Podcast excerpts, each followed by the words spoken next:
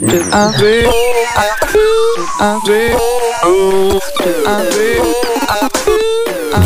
wnet. Gościem poranka wnet jest pan profesor Romuald Szeremietiew, były wiceminister i pełniący obowiązki ministra obrony narodowej. Dzień dobry, panie profesorze. 13. dzień inwazji rosyjskiej na Ukrainę. Jak pan dzisiaj ocenia zaangażowanie i to, w jaki sposób Rosja prowadzi działania wojenne na Ukrainie? No to, w jaki sposób Rosja prowadzi działania, to dobrze wiedzieć i na Ukrainie nam to pokazuje. Tak, to jest ten rodzaj agresji w wydaniu rosyjskim. Życzę oczywiście bardzo dobrze Ukrainie, ale z kolei dla nas to powinna być lekcja, w jaki sposób przygotować się do takiej obrony. Tak, bo niewątpliwie armia ukraińska wykonała wielką pracę od 2014 roku, kiedy się Ukraina i jej siły zbrojne praktycznie rozsypały. Tak, i działa skutecznie. Ja wprawdzie nie mam dostępu do informacji dzisiaj rano, bo dopiero wstałem, ale rozumiem, że jakiś atak, który Rosja przeprowadza teraz, żeby zająć Charków i Kijów, się w nocy, nie daj Boże, nie udał. Nie. Nie, nic o tym nie wiemy. Wiemy o bombardowaniu miejscowości Sumy i tego regionu Ukrainy. No tak. To znaczy, że nadal jest tak, jak było. Odessa też spokojna. No, to wspaniale, dlatego że Rosjanom nie udaje się, to powiem, osiąganie celów w tej wojnie, którą prowadzą, a celem tym jest złamanie Ukrainy i ustanowienie tam powolnego, kolaborującego z Rosją rządu. To nie ulega chyba wątpliwości. Stąd kluczowe rzeczy to zajęcie tych dwóch miast. Mianowicie Kijowa, który jest stolicą, i Charkowa, który w okresie Sowieckiej Republiki, przed wybuchem II wojny światowej, kiedy tam była sowiecka Ukraińska Republika, właśnie Charków był stolicą. Więc w świadomości, powiedziałbym, rosyjskiej jest, że Charków i Kijów to są miasta, które mogą pełnić rolę stolic Ukrainy i ich zajęcie w związku z tym jest priorytetem, a to się właśnie, ten priorytet się właśnie nie udaje osiągnąć. Bardzo dobrze. Wczoraj rzecznik Pentagonu John Kirby na konferencji prasowej powiedział, że rosyjskie siły nie poczyniły znaczących postępów w ostatnich dniach poza południem kraju. Rosjanie są sfrustrowani, spowolnieni i zużyli 100% wszystkich zgromadzonych sił. Czy Rosjanie powinni w takiej sytuacji sprowadzić więcej armii i wcielić do armii jeszcze więcej wojskowych, bo jak wiemy, teraz ta liczba oscyluje około 150 000. No tak. Znaczy potrzebna jest w związku z tym mobilizacja, na co Rosja chyba nie bardzo ma ochotę. Tak, no bo skąd ma wziąć te dodatkowe siły? Rosja pomyliła się w swoich ocenach, jeżeli idzie o zdolności do oporu Ukrainy i jej armii. Tak, no i teraz przekonała się, że to, co przygotowała, to jest za mało. Więc wniosek z tego jest taki, że albo mobilizować, co się da i wysłać tam na wojnę z Ukrainą, ale biorąc pod uwagę już to, jak reaguje świat, jak reaguje NATO, no i Unia Europejska, no to może się to skończyć tragicznie dla Moskali właśnie. Więc myślę, że towarzysz Putin ma w tej chwili ciężki orzech do zgryzienia. No chyba będzie tak, jak pan profesor mówi, że będą rekrutować faktycznie, co się da, bo nawet powstała taka inicjatywa ustawodawcza, która najprawdopodobniej będzie zatwierdzona, że do wojska mają być wcielani ci, którzy zostali aresztowani na proukraińskich protestach w Moskwie i w Rosji. Więc nawet już do takiego absurdu dochodzi Władimir Putin ze swoimi doradcami. On chce, żeby wysłać tych ludzi na front, żeby oni poszli do Ukraińców. No chyba ktoś nie zrozumiał do końca intencji manifestujących. No tak, to straszliwa głupota. No ale dla nas, znaczy tak, no, sytuacja w Ukrainie oczywiście jest ciężka, jest tragiczna. Giną ludzie, Bogu ducha winne, zabijane są będzie kobiety, dzieci. Rozwalana jest infrastruktura, która służy obywatelom, takie jak szpitale czy szkoły, więc to domy mieszkalne. Więc to oczywiście jest tragiczne. I należy współczuć Ukraińcom, zresztą robimy to jako naród, przyjmując uchodźców z Ukrainy. Więc to współczucie niewątpliwie z polskiej strony jest. Ale z drugiej strony ja spoglądam na to od właśnie w tych kwestiach militarnych, w tym wszystkim, co często nam wmawiano, powtarzano, że powiedzmy tak, no, że po pierwsze armia polska jest słaba, że nie będzie w stanie obronić się, no bo Rosja to niebywała potęga. I tak dalej, i tak dalej. Tak były nawet opinie, że tam w ciągu kilku dni armia rosyjska, gdyby uderzyła, to zajmie Warszawę. Tymczasem proszę zwrócić uwagę, 13 dni minęło i armia rosyjska nie jest w stanie zająć Kijowa. Tak? Mimo, że z Białorusi ma dość blisko. Bardzo, Panie profesorze, tak, to w tym czysto wojskowym wymiarze, jak ten konflikt wygląda, jakie są wnioski, co pana profesora zdziwiło, jaka formacja, jaka jednostka, jaka taktyka, a co zaskoczyło? Nic mnie nie zdziwiło, ponieważ to, co się dzieje i sposób, w jaki przygotowała się Ukraina i armia ukraińska do wojny, to ja mówię o tym, że my mamy się tak przygotować, jeżeli chodzi o nasz system obronny. Stąd mówię i będę mówił o potrzebie oparcia tego systemu defensywnego, powtarzam, i obronnego, o rozbudowaną obronę terytorialną, która w takim właśnie systemie pełni ogromnie ważną rolę. Mianowicie dzięki właśnie takim formacjom można zadawać uderzenia, można niszczyć sprzęt rosyjski, bo dzisiaj formacje tak zwanej lekkiej piechoty mogą być uzbrojone w środki ogniowe, które właśnie taki ciężki sprzęt niszczą.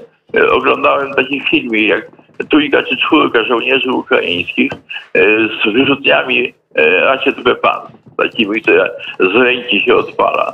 Tak poluje na rosyjskie czołgi, no więc to pokazało, tak widzimy, jakie są ogromne straty w sprzęcie armii rosyjskiej i jak ona sobie nie radzi. Dlaczego nie radzi? Dlatego, że armia ukraińska ma nie tylko te brygady pancerne i kilka innych tam takich rzeczy, ale ma również rozbudowaną obronę terytorialną, która w tych wszystkich miejscach, znając dobrze teren, po prostu robi zasadzki i niszczy rosyjskie kolumny.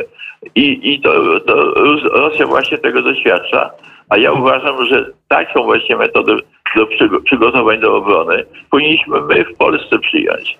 To przecież powinna być nasza zdolność obronna i Ukraina pokazuje, że taką zdolność można osiągnąć. I w praktyce okazuje się, że ona się sprawdza. I że jest skuteczna. Rosjanie ponoszą ciężkie straty, ale wdarli się na terytorium Ukrainy w wielu miejscach na ponad 100 kilometrów. Teraz trzeba będzie ich wypierać. Tak to będzie wyglądać w drugiej części tej wojny, że Ukraińcy będą prowadzić rekonkwistę powoli kolejnych terytoriów zajętych przez armię rosyjską. No myślę, że to, że będzie można wypierać, to będzie zależało oczywiście, jak będzie wyglądał stosunek sił i na ile Rosjanie, zajmując drobne kawałki, biorąc pod uwagę wielkość terytorialną Ukrainy, będą w stanie utrzymać. Czy również na tych terenach, na których Rosjanie pokazują jako zajęte przez siebie, oni rzeczywiście kontrolują sytuację. No i czy konspiracja, ruch oporu na tych terenach, w tym wypadku ukraiński, rozwinie się tam czy nie. Moim zdaniem rozwinie się i to są, powiedziałbym, skutkiem tego będzie przegrana wojna. My mówimy, panie profesorze, cały czas o tych silnym morale wśród armii rosyjskiej, o tym, że armia ukraińska zaskoczyła Europę, zaskoczyła świat. To co zadziałało źle po stronie rosyjskiej? Gdzie generałowie Władimira Putina? Gdzie sam Władimir Putin popełnił błąd? Z czym się przeliczyli? No przeliczyli się jak to Rosjanie. Oni z pogardą traktują przeciwników. a pogarda to w efekcie oznacza, że nie traktuje się ich jako przeciwnika, jako partnera, z którym trzeba koniecznie walczyć. Tylko jako coś, co się na pewno podda i rozsypie w momencie, kiedy nasze wojsko wejdzie na ich teren. Więc no, niewątpliwa pogarda tutaj wystąpiła. I lekkomyślność albo też no, dowódcy rosyjscy nie mają takich zdolności, jeżeli idzie o konstruowanie planów wojennych, jak się to na świecie wydaje. Pamiętajmy, że w czasie II wojny światowej, w pierwszym okresie wojny Sowieci, czyli Rosjanie, ponieśli straszliwe straty, kiedy Niemcy uderzyły. Niemcy i sojusznicy mieli mniej czołgów, mniej samolotów niż strona rosyjska i to wszystko się rozsypało. Tak? No, pamiętamy wojnę, musimy przypomnieć wojnę zimową 1940 z Finlandią. Potężna Rosja, dysponująca masami sprzętu, no, mówiąc szczerze, poniosła kolosalne straty w na tej wojnie. Tak? Więc pierwsza kwestia to jest taka, że wiele wskazuje, że dowódcy rosyjscy, jeżeli nie mają w ręku przewagi jak 10-1 atakując, a tak było w przypadku marszałka Żukowa, to przegrywają. Tak? Oni muszą mieć ogromną przewagę sił materialnych, no, żeby odnieść zwycięstwo. Tutaj takiej przewagi współczesna Rosja nie ma i nie może mieć, ponieważ Rosja jest społeczeństwem, narodem wymierającym. Rosjan jest coraz mniej, nieco co milion co rok. W szeregach armii są nie tylko rdzenni Rosjanie, ale na przykład muzułmanie. Oglądając obrazki z wojny z Ukrainą, możemy zobaczyć żołnierzy wyraźnie wziętych do niewoli, wyraźnie nie są oni rosyjskiego pochodzenia. Prawda? Więc 30% powoływanych do wojska w Rosji obecnie są muzułmanie. Więc jakie morale może mieć taka armia? Zwłaszcza, że występują w niej ogromne różnego rodzaju braki. To jest armia źle wyposażona. My spoglądamy na tę armię rosyjską przez pryzmat defilad czy ćwiczeń, które są pewną pokazówką, tak, dla Zachodu. No a tutaj powiedziałbym, na ten konflikt, w który wplątała się lekkomyślnie Rosja, pokazuje się mizeria cała i nędza rzeczywistej armii rosyjskiej, która próbuje i nie może sobie poradzić z dużo słabszym przeciwnikiem, który zgoda ma wysokie morale. To morale się ukształtowało, bo społeczeństwo również jest przekonane, że trzeba bronić się przed Rosją i to społeczeństwo wpływa też na morale żołnierzy. Jeżeli strona ukraińska podaje, że 60 parę tysięcy Ukraińców, którzy byli za granicami, gdzieś pracowali i tak dalej, wróciło na Ukrainę, żeby walczyć, to świadczy, że to jest naprawdę wysokie morale. No szapoba, panowie Ukraińcy. Kilkanaście minut temu na naszej antenie występował rzecznik Ministerstwa Spraw Zagranicznych Łukasz Jasina. Rozmawialiśmy o ewentualnym wysłaniu samolotów, myśliwców na teren Ukrainy. Powiedział, że takie rozmowy są prowadzone, ale oczywiście musi być jednomyślność, zgodność NATO, zielone światło dały Stany Zjednoczone. Jak pan się odnosi do takiego pomysłu, bo jest to dosyć ryzykowne chyba posunięcie, albo byłoby to ryzykowne posunięcie. Moim zdaniem bardzo dobry. Kiedy usłyszałem pierwszy raz o tym pomyśle, to ucieszyłem się, tak, bo rzeczywiście w przestrzeni powietrznej Ukraińcy muszą mieć też czym walczyć. My posyłamy tak zwane uzbrojenie defensywne, to znaczy, że na przykład środki obrony przeciwlotnicze, przeciwpancernej ze strony polskiej takie idą, amunicja, tak, no i wydaje się też, że samolot, no to raczej ofensywny jest, ale przecież ten samolot, który trafi na Ukrainę, on będzie służył do obrony ukraińskiego nieba, tak, do strącania atakujących, bombardujących. No ale w jaki sposób trzeba je przekazać, panie profesorze, te samoloty? W ten sposób.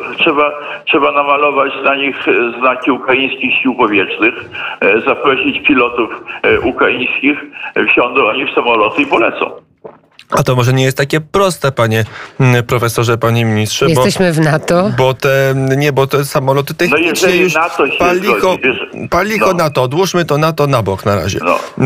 Technicznie, to są trochę inne systemy. Nasze migi są zmodernizowane.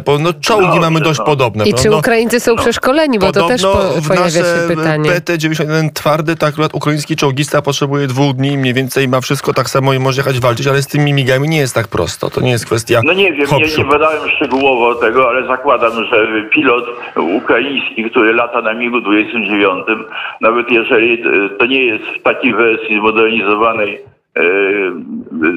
jak polski MiG, poradzi sobie z tym samolotem. Ja myślę, że tutaj rzeczy nie w technikaliach, tylko rzecz w decyzji, tak? Bo taką decyzję musi podjąć NATO. I obawy, które się w związku z tym pojawiają, to jest takie, że Rosja oczywiście usłyszała o tym, że siły ukraińskie mogą być wzmocnione tymi samolotami, i opowiada jakieś rzeczy straszne, co to będzie, nie wiem, rozpędza III wojnę światową i tak dalej, i tak dalej. I w związku z tym po stronie natowskiej pojawiły się różnego rodzaju wątpliwości i nas był taki okres, kiedy wyciszono w ogóle dyskusję na temat... A teraz Ameryka mówi, wszyscy zielone światło, jak Warszawa chce, to niech przekaże myśliwce Ukrainie. Ustami Antoniego Blinkena. Ale też pani Jane Psaki, rzeczniczki Białego Domu. Pamiętajmy tylko, że to nie jest tak hop i przekaże. Dlatego, że ktoś przytomnie powiedział, że może te MiG-29, które są u nas, nie są najnowocześniejsze, ale są elementem naszego systemu obronnego. Więc była ta propozycja, Amerykanie chyba zgłaszali, nie wiem jak to, w jakiej formie, że oni nam dostarczą używane F-16 w ilości odpowiadającej tym samolotom, które my przekażemy Ukrainie. Ale czy to czy to nie jest tak, panie profesorze, trochę, że Biały Dom, czy właśnie sekretarz stanu dają Polsce zielone światło, a nie dają innym krajom zielonego światła? Czy my mamy wychodzić przed szereg? Czy my mamy wychodzić przed szereg natowski, jeżeli chodzi o taką ingerencję i o przekazanie tych samolotów? Nasze stanowisko było oczywiste i jasne i chyba się nie zmieniło, że my jesteśmy gotowi podjąć tego typu rozwiązanie, jeżeli to będzie decyzja NATO, a nie decyzja poszczególnych państw.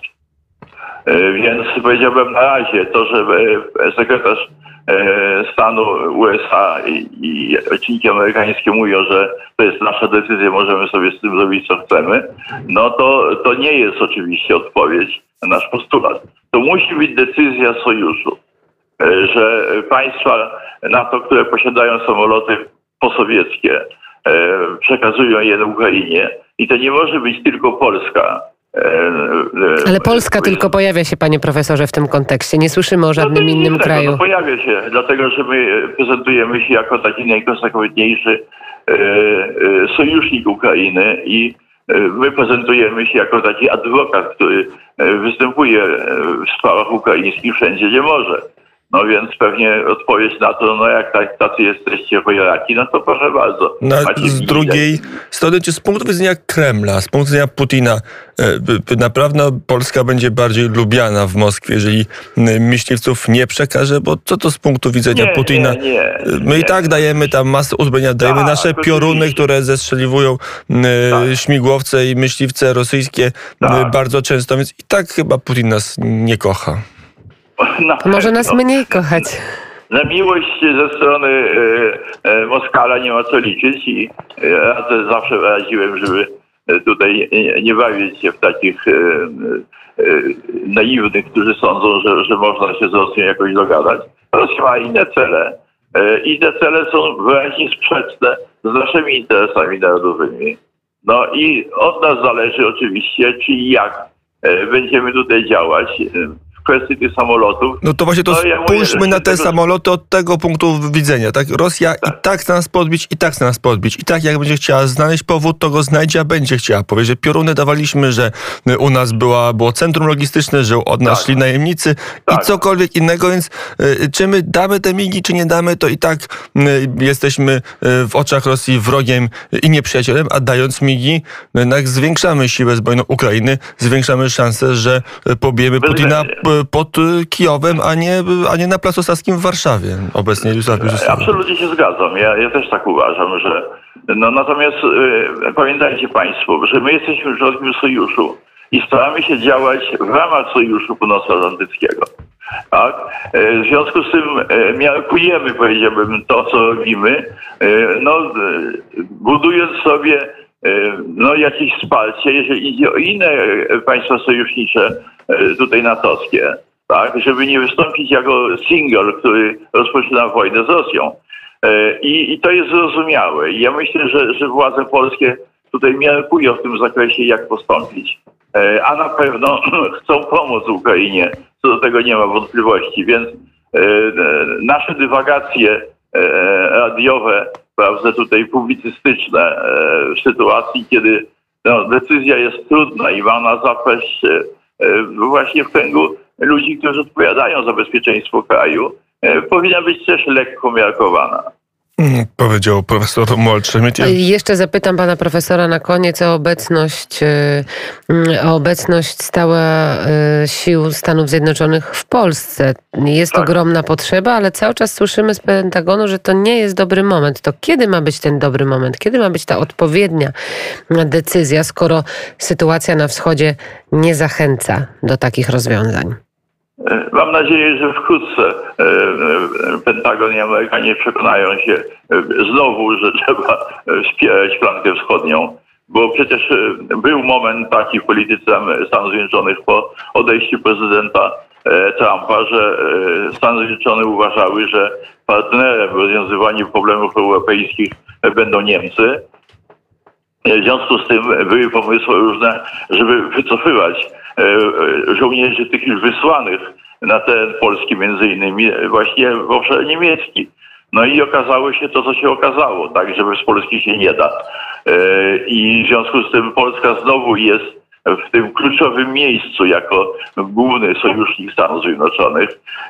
Stany Zjednoczone, jak widzę, że Pentagon jeszcze nie do końca może się z tym pogodzić, ale będzie musiał pogodzić się, bo przecież wszystko to zależy nie od tego, jakie pomysły ma Pentagon, ale od tego, co robi Rosja. A nie sądzę, żeby napięcie tutaj na tym odcinku się jakoś zmniejszyło i flanka wschodnia, które, jak mówię, Polska odgrywa kluczową rolę, nie podlegała tym naciskom ze strony rosyjskiej. A więc wzmacniana będzie moim zdaniem flanka wschodnia.